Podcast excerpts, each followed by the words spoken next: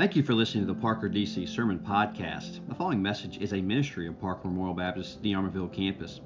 We aim to be biblically faithful, Christ exalting, and God glorifying as we preach and teach the scriptures with boldness and application. We hope you will join us in person this Sunday morning at 11 a.m. for worship celebration. For more information about Parker DC, visit us at www.dclivelove.com. We hope you enjoy. Thank you. If you have a Bible this morning, if you'll open your Bible the book of Malachi, if you don't know where that's at, go to the Gospels, take a left about 400 years or a page, and you'll find the book of Malachi. We're going to be finally finishing up this series this morning. And so if you'll listen quickly, I'll get you to lunch quicker. Amen? Amen. Uh, I do need to, I guess, clarify, not apologize. I've been told not to apologize too much lately. I don't apologize, but uh, I have preached a little longer this series because the task has been a little bit bigger. And what I mean by that is I have taken on these minor prophets book at a time. And so we have navigated now for uh, 13 weeks or so these minor prophets in total. And so you have to kind of give the overview before you actually land the text. And so that's taken a little bit longer, okay? And so my hope, my hope, Lord willing, is as of next week, the, sermon, the sermons will get a little bit shorter. Amen? Amen? I mean, I thought I'd get at least half the church saying, Preach, preacher, preach, preacher. You know? All right, well, I'll preach longer. That's fine. I mean, it's like telling like a, a, a, a bulldog to sick them. I mean, come on now. I'm a preacher. That's what I do, right? So, all right. So thank you, Jonathan. Jonathan's opposing that from the front uh, row.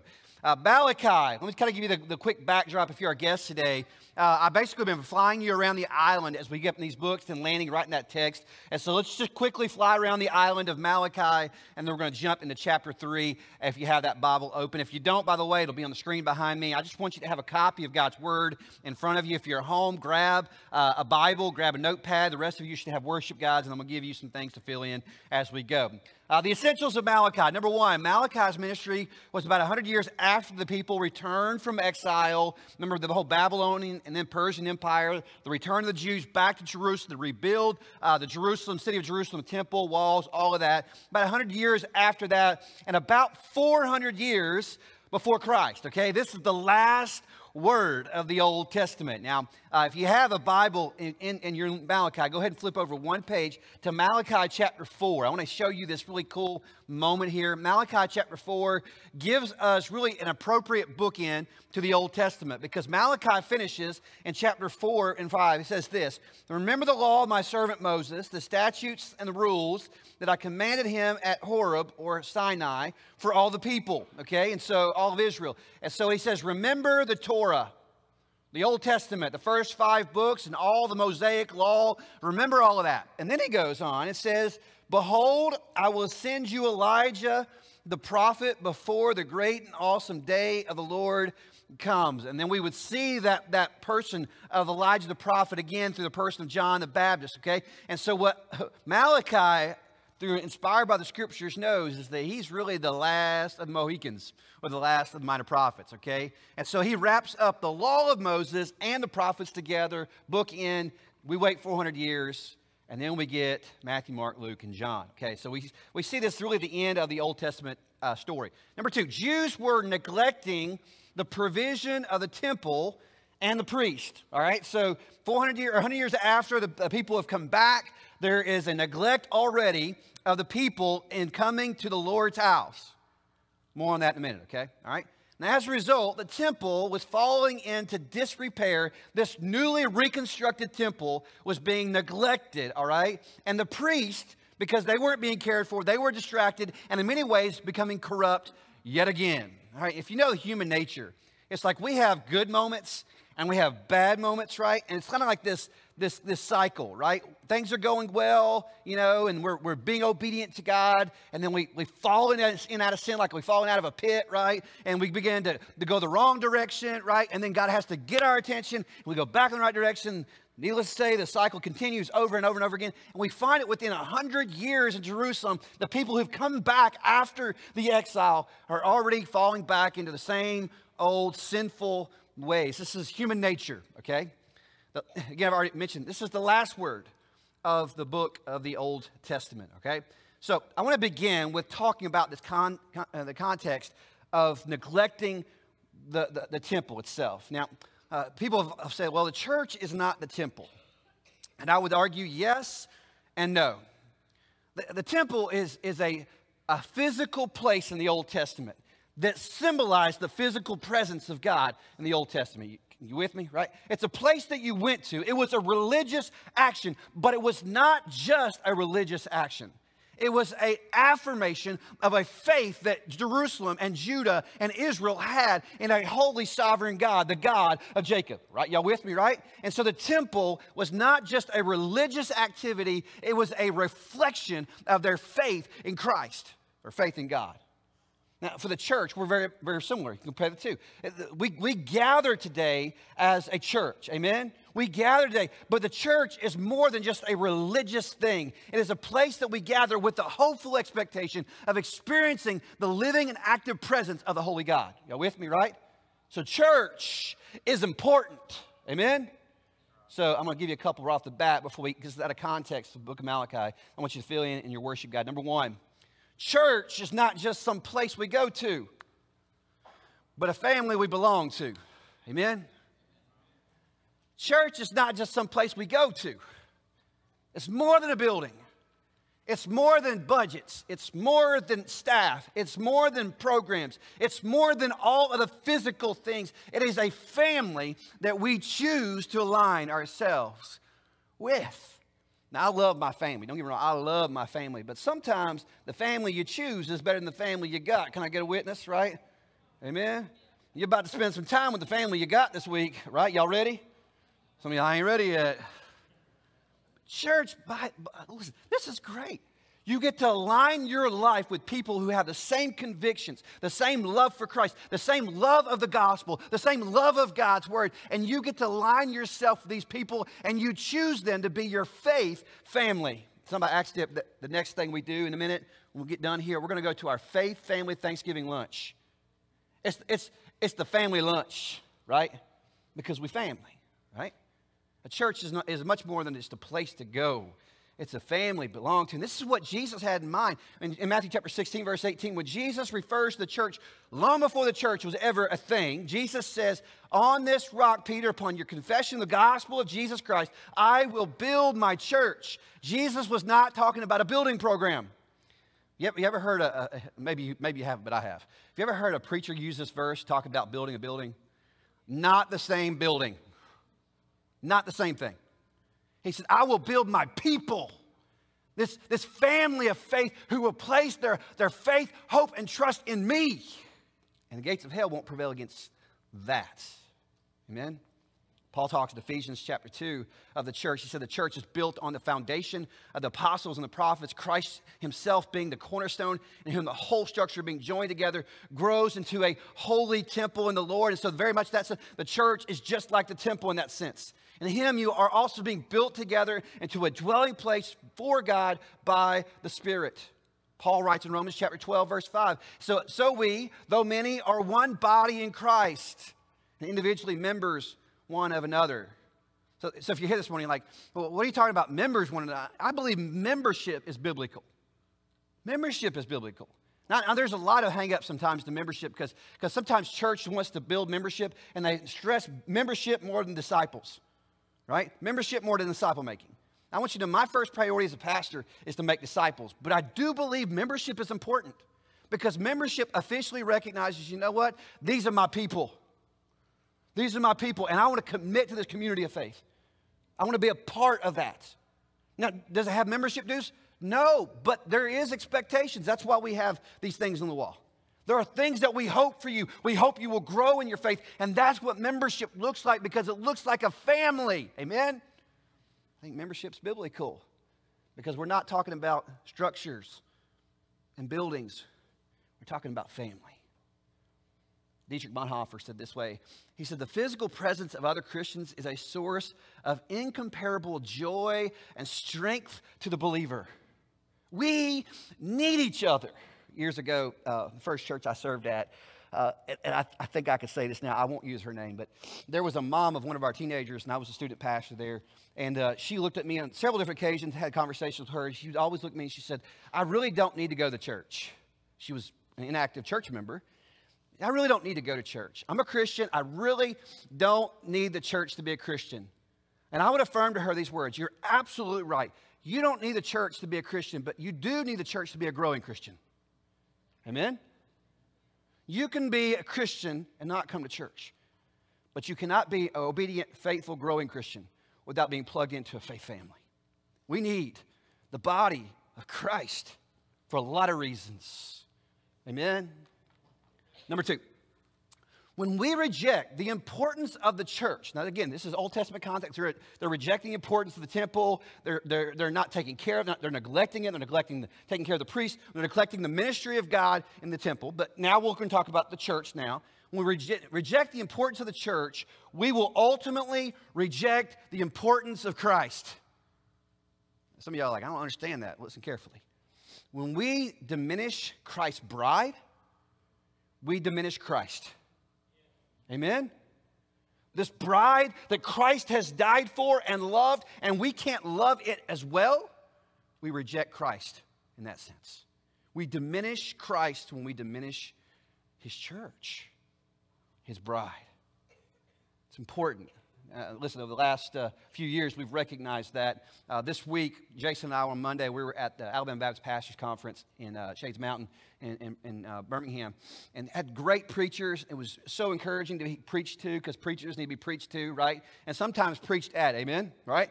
And preached at. And so it was great. It was great time. But there was just one statistic that just blew me out the water. And I began looking up. Sure enough, there are several surveys that indicate this, but 30%. 30% of pre COVID church attendance in America has not returned yet. 30%. Does that bothersome? Does that bother you? Bothers me.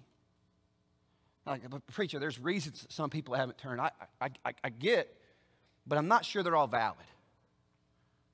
I think sometimes we've used those reasons as excuses to being connected to a faith family because we need each other.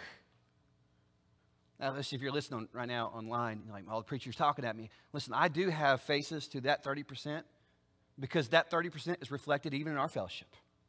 If you look at our numbers between COVID and right before COVID, 30% is dead on the money. Dead on the money. Now, here's what I've also found there, there, we have lost people in our church. They've gone elsewhere or not gone anywhere. We've also gained people in that sense. It's not the same crowd. Y'all don't look the same because you ain't the same people. Some of you are. Thank God there's some, there's some stables. Thank God for you. You're putting up with me for years now. Thank you. But we're different. Side note, uh, I'll always remember the Sunday before Thanksgiving for a couple of reasons. There's a couple of big moments in our life, uh, my family's life, on the Sunday before Thanksgiving. Number one, 11 years ago, Sunday before Thanksgiving, I left a very great position. That's not very good English. Uh, a, a, wonderful position at First Baptist Church of Satsuma as associate pastor of students. Great church, loved us. We were there almost seven years, and because the Lord was calling us, calling me to pastor. Sunday before Thanksgiving, 11 years ago was my last Sunday at that church. Fast forward three years, eight years ago now, across town, I stood up and preached in two different services across town in view of a call to be a pastor here. Eight years ago. I mean, sometimes it feels like eight days ago. Sometimes it feels like 80 years ago. It depends on the moment, right? But eight years ago. And I have, I have discovered this that you people are my people, and my people are your people. We're family. I'm thankful for the way that you love each other. I'm thankful the way that you love me and my family. And I have been, listen, I have been affirmed this over the last few years that we need each other desperately. Amen? Hebrews chapter 10, verse 25 says, Not neglecting to meet together as in the habit of some, but encouraging one another, and all the more as you see the day drawing near. The implications of the all the more means that we should see more of each other and spend more time together, not less in a, in a church that's beginning to, uh, uh, church rhythms and, and movements and, and routines are beginning to less, less, less ministry going on. We got rid of Sunday nights, right? There are some churches that are considering getting rid of uh, Wednesday nights. I, I see that be opposite of what the scripture tells us to do. I see the scripture tells, hey, and all the more as you see the day drawing near. So instead of declining, you know what we should be doing? We should be doing more life together. Does not mean that we'll become a 24 hour day, seven day a week church. We're always going to have something going on up here because that would terrify the staff. Amen? We like to have family time and sleep every now and then too. Amen? All right, Malachi chapter 3. We'll go quickly now. For I, the Lord, God says, I do not change. I'm immutable. That's that big doctrine, which I'm unchanging God. Therefore, you, O children of Jacob, are not consumed. What is God saying in this? Listen, the book of Malachi is a series of, of arguments or disputes. God makes a, an argument against Jer, Jer, the Jews, Jerusalem, and Jerusalem, it's like they have a response back to God. It's like this banter, this conflict. How many of you like conf- confrontation? Anybody like confrontation? You just kind of enjoy it? Some of you are like, yeah, but y'all did the Baptist hand. Y'all didn't give the Pentecostal hand, okay? Some of y'all were a little, little scared to do that, all right? Some of you enjoy that, that like rubbing on each other, and that's that could be a good thing, right? That's what this is. God says, I got problems with you, all right? And you're lucky that my character's not changed, and I'm still a merciful God. Amen?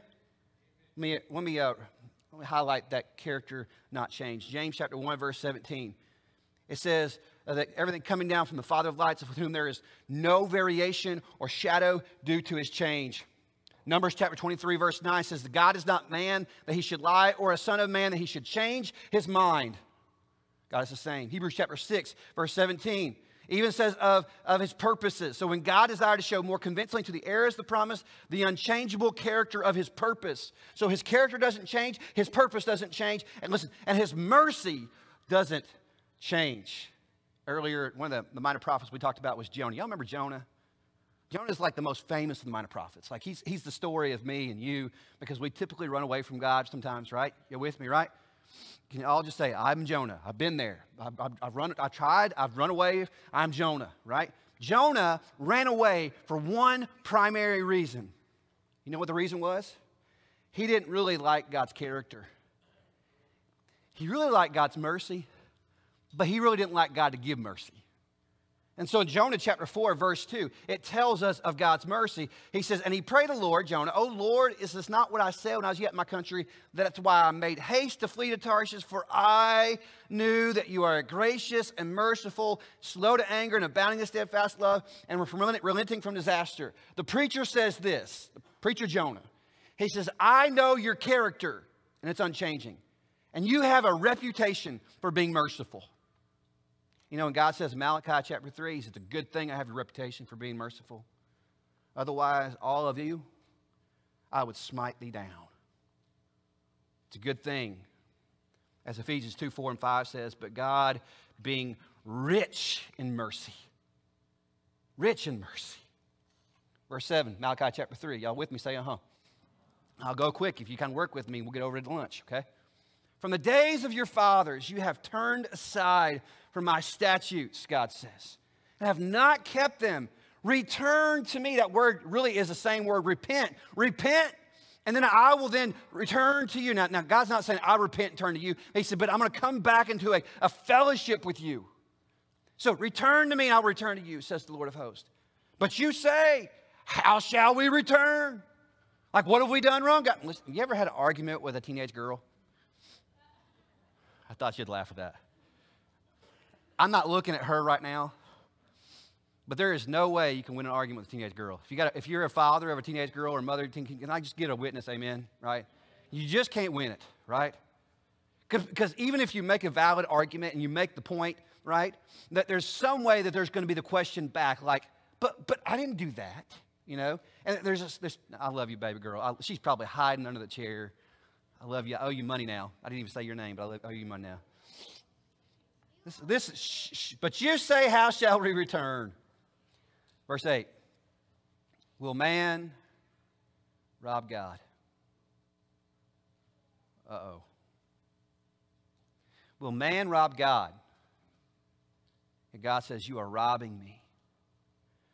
But, but you say, How have we robbed you? Oh, no, preacher. You're not going there, are you? Show am and your tithes and your contributions. And God says, You're cursed with a curse. for you're robbing me, the whole nation of you. So let's back out in the context, okay? Going to apologize for preaching the text and the, and the subject here because it's very valid to the, to the historical context. The Jews have neglected the very thing they came back to reestablish. They're neglecting the temple they just rebuilt.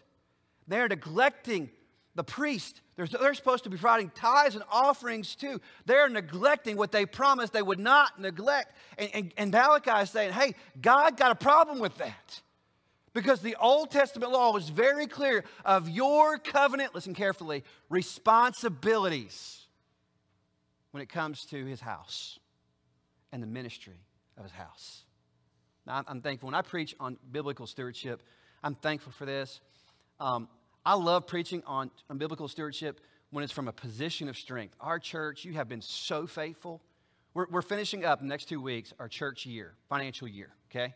It's weird that we start December 1, go through the last day of November, and we're going to hit our budget again. We've been very faithful with that. You've been faithful with that. church has been good stewards of that. We are in a financial position of strength, and I'm grateful for that. And so I don't have to come to you saying, hey, you know what, church, we're going to pass the plates around as many times as we need to until y'all start. Not going to do that, okay?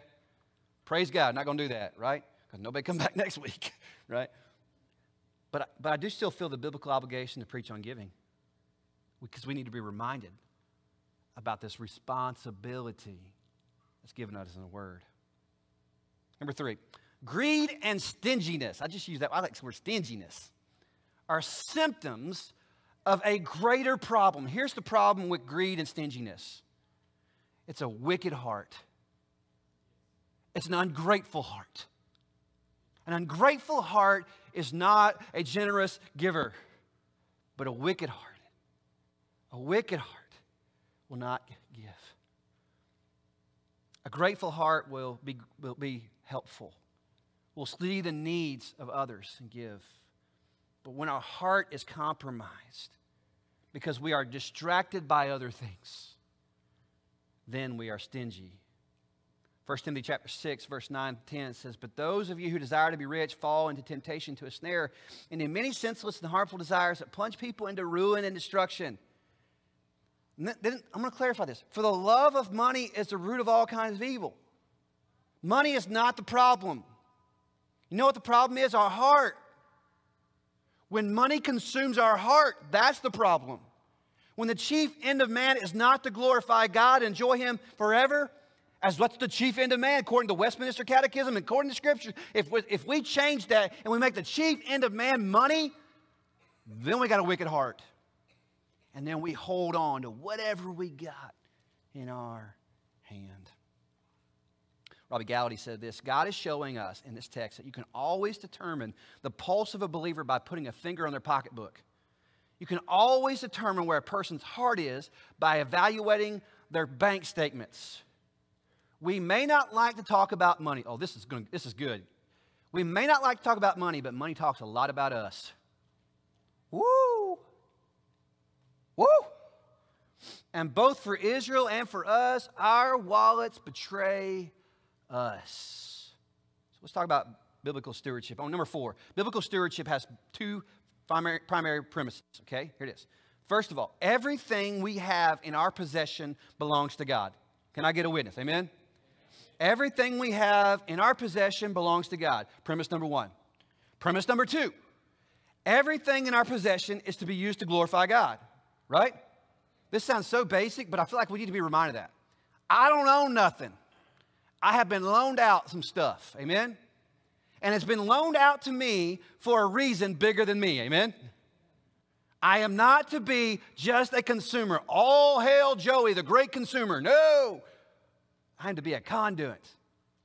I'm to be a partner with what God's given me.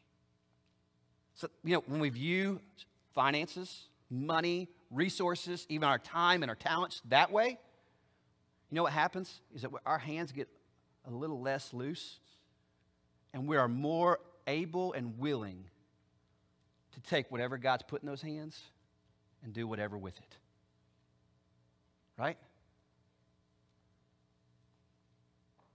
Andrew Murray says the world asks, What does a man own? But Christ asks, How does he use it? That's biblical stewardship. Now, it's, it's not meant to be, biblical stewardship, practicing it, is not meant to give you the feel goodies. You know what the feel goodies are, right? Look at me, right? It's meant to, to, show your faithfulness to God. Matthew chapter 6 tells us, Beware of practicing your righteousness before other people in order to be seen by them, for then you will have no reward for your Father who's in, eh, no reward from your Father who's in heaven. Thus, when you give to needy, highlight when you give to the needy, sound no trumpet before you, as the hypocrites do in the synagogues and the streets, they may be praised by others. Oh, look at me, I'm giving. Right? Truly, I say to you, they have received their reward. But when you give to the needy, again, assumption you will, do not let your left hand know what your right hand is doing, so that your giving may be in secret, and your Father who sees in secret will reward you. What most of y'all don't know is that we have a, a group of people in our church that are, they have the, spiritual gift of giving. And they will show up at our church office every now and then, sit down in my office and say, you know what, the Lord has prompted my heart to give this. I don't want any recognition for it. You know what I see in that? A biblical example of what God's called all of us to be, every one of us. And it has nothing to do with the amount. It has everything to do with obedience to whatever God has put in your hand, whether that be small or large. Amen? That is biblical stewardship. So, verse 10, here we go. Malachi chapter 3. Listen quickly. Y'all ain't listening fast enough. Here we go. Food's next door. I Got to hurry. Bring the full tithe uh oh, preacher, he said tithe. Oh no. The full tithe, that word tithe literally means one tenth. Literally, it literally defined one tenth. Full tithe into the storehouse. Is the church the storehouse today? I would argue emphatically yes. Yes. It is the place of the purposes and the ministry of the gospel of Jesus Christ. It's the storehouse. And therefore, thereby put me, God says, to the test, which is contradictory to one other text he says. He says elsewhere, do not put the Lord your God to the test. But here's the only exception. The only exception. Put me to the test, says the Lord of hosts, if I will not open up the windows of heaven for you and pour down for you a blessing until there is no more need. Number five, tithing is about obedient faith more than money itself. It's about obedient faith more than money itself. It has nothing to do with how many commas and zeros. Has everything to do with what God has specifically said in His Word for us as recipients of grace to give. This is why I said a couple weeks ago, like, the economy is terrible. It is. Can I get a witness? Uh huh. The economy is terrible. The people sometimes in Washington are clueless, and we're just living through it right now, okay? But that has absolutely no bearing on the command of God for me to tithe and to give. Nothing. Has no reflection on that. Well, preacher, like gas is more expensive. I got it. My Hemi hurts. Every time I put gas in that thing, like I feel it in my heart. You with me? Groceries, man. My son eats 17 snacks every day when he gets home from school. Like, seven, like good grief, kid. Groceries expensive. But God says, tithe, full tithe into the storehouse. It's about trusting God more than trusting ourselves. It's about trusting God more than trusting ourselves. So let's talk about the tithe real quickly. Leviticus chapter 27, here's the biblical command. Leviticus 27, verse 30. Every tithe of the land, whether the seed of the land or the fruit of the trees, is the Lord's. It is holy or set apart to the Lord. That ain't yours, it's His. All right? Proverbs 3, 9 and 10. Honor the Lord with your wealth and with the first fruits. You know what tithe is not? Tithe is if I have money left over at the end of the month, then I'll give it to God. By the way, that's not a tithe. Y'all know that? Tithe is the first tenth, the first fruits. Then there's a problem. Your barns will be filled with plenty and your vats will be bursting with wine. Oh, it's okay, Baptist, calm down, okay?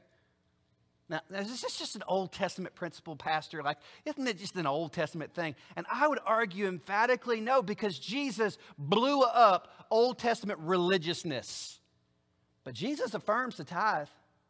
Matthew 23, verse 23. I'm going to show you he's blowing up the Pharisees and the religiousness. He says, Woe to you, scribes and Pharisees, hypocrites! For you tithe mint, dill, and cumin, and have neglected the weightier matters of the law, justice and mercy and faithfulness. Listen carefully. These you ought to have done. If the tithe is no longer applicable to the New Testament church, Jesus would have said, Stop tithing, it's stupid. He said, These you ought to have done without neglecting the other. So Jesus didn't stop the tithe. Jesus actually affirms the tithe, which makes us all very uncomfortable today, doesn't it? Preacher, I don't know how I can make it without, without that extra. Listen, I have found this to be true. If I don't give the tithe, I won't make it with 100%. But God can do more with my 90 or my 85 or whatever than I could ever do with 100%. Because God's not looking at my bank account, He's looking at His riches. Amen? John Piper said this giving in a regular, disciple, disciplined, way, generous way, up to and beyond the tithe, is simply good sense in view of the promises of God. It makes more sense to give than not give. And this is why we can read in Luke chapter 6, verse 38 Give, and it'll be given to you. Good measure, pressed down, shaken together, run over, it'll be put into your lap. For with the measure you use, it will be measured back to you. Does that mean like God's obligated to make me a millionaire, billionaire, Elon Musk? No, no. But guys, listen, God will bless obedient faith every time. Every time. Let's go on. I got to be quick. Verse 11, Malachi chapter 3.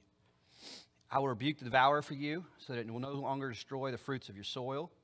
Here's this blessing and your vine, the field shall not fail to bear, says the Lord of hosts. Then all the nations, then all the nations will call you blessed. For you will be a land of delight, says the Lord of hosts. Number six, almost there. Our stewardship either highlights the gospel of Jesus Christ or it undermines the gospel of Jesus Christ. Our stewardship how we manage everything put into our hand from our time, our talent, and our money either says, I trust God, I, I, I believe that He will take care of me, I have placed the full weight of my faith in Him, or it says, you know what, I think I am more capable of handling every nuance of my life than God is. Woo, be careful. Be careful. Stewardship either says, you know what, I am walking in obedience to the gospel of Jesus Christ, or I'm walking in, in, in, contradiction the gospel of Jesus Christ. For God so loved the world that he what? Oh, that sounds like God's a giver. Just saying. Spurgeon said, It's beyond the realm of possibility that one has the ability to outgive God. You can't do it. Anne Frank said, No one has ever become poor by giving. No, in fact, the opposite is true. So I'm going to stop our text right there because I think that, that, that blesses right to that point. It's, it's hard preaching giving because most of us, most of us struggle in this application. It's hard preaching pocketbook because most of us are looking at a fixed budget. It's hard talking about tithing because most of us, most of us have seen the worst of times, right? But that does not omit God's word from a command to tithe and to give. To the, the disciple people to be good stewards of every single thing God has put in our hands. There's a lot of things I want our church to be known for. You're going to hear a little bit more about that in just a minute at Thanksgiving lunch.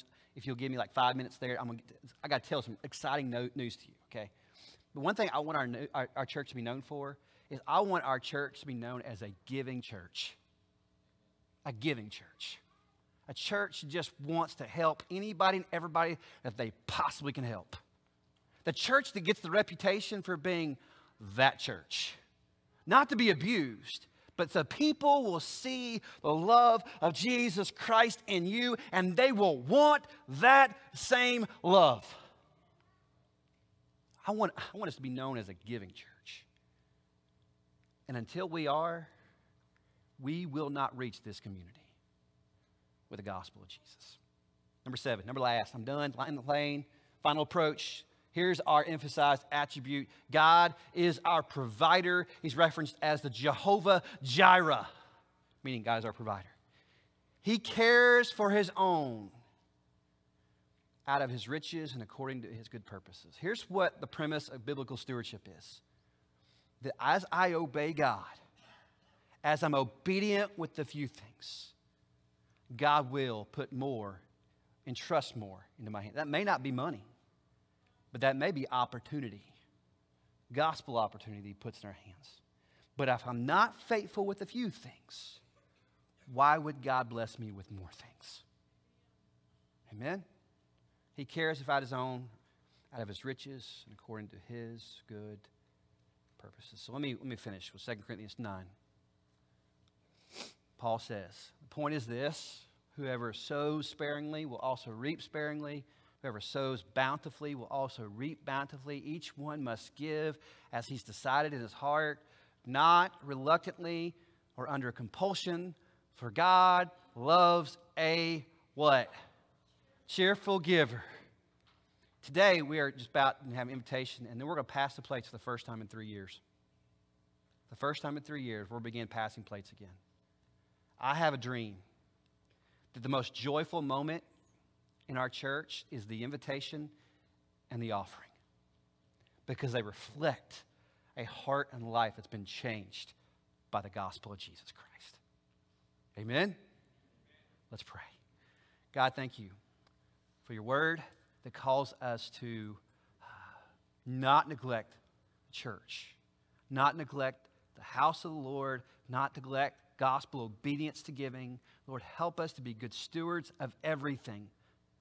Lord, from the, the talents and abilities to our time and our, our schedule, Lord, to our bank account, Lord, help us to be cheerful givers. Lord, help us give, not with the question of, uh, uh of how much can I give, uh, but Lord, how much do you want us to give? And then, Lord, you will bless that in our life. Lord, help me as a pastor to lead our folks to be a giving church. Thank you, Lord, for the gospel of Jesus. That's about giving. Lord, if there's anyone here doesn't have a relationship with God through Christ, Lord, let them repent of their sin, place their full way their trust in Christ, and be saved today. Lord, build your church, build your kingdom, lead us to confession and repentance. And I pray that Jesus' name, amen. Would you stand with me as we have a time of commitment?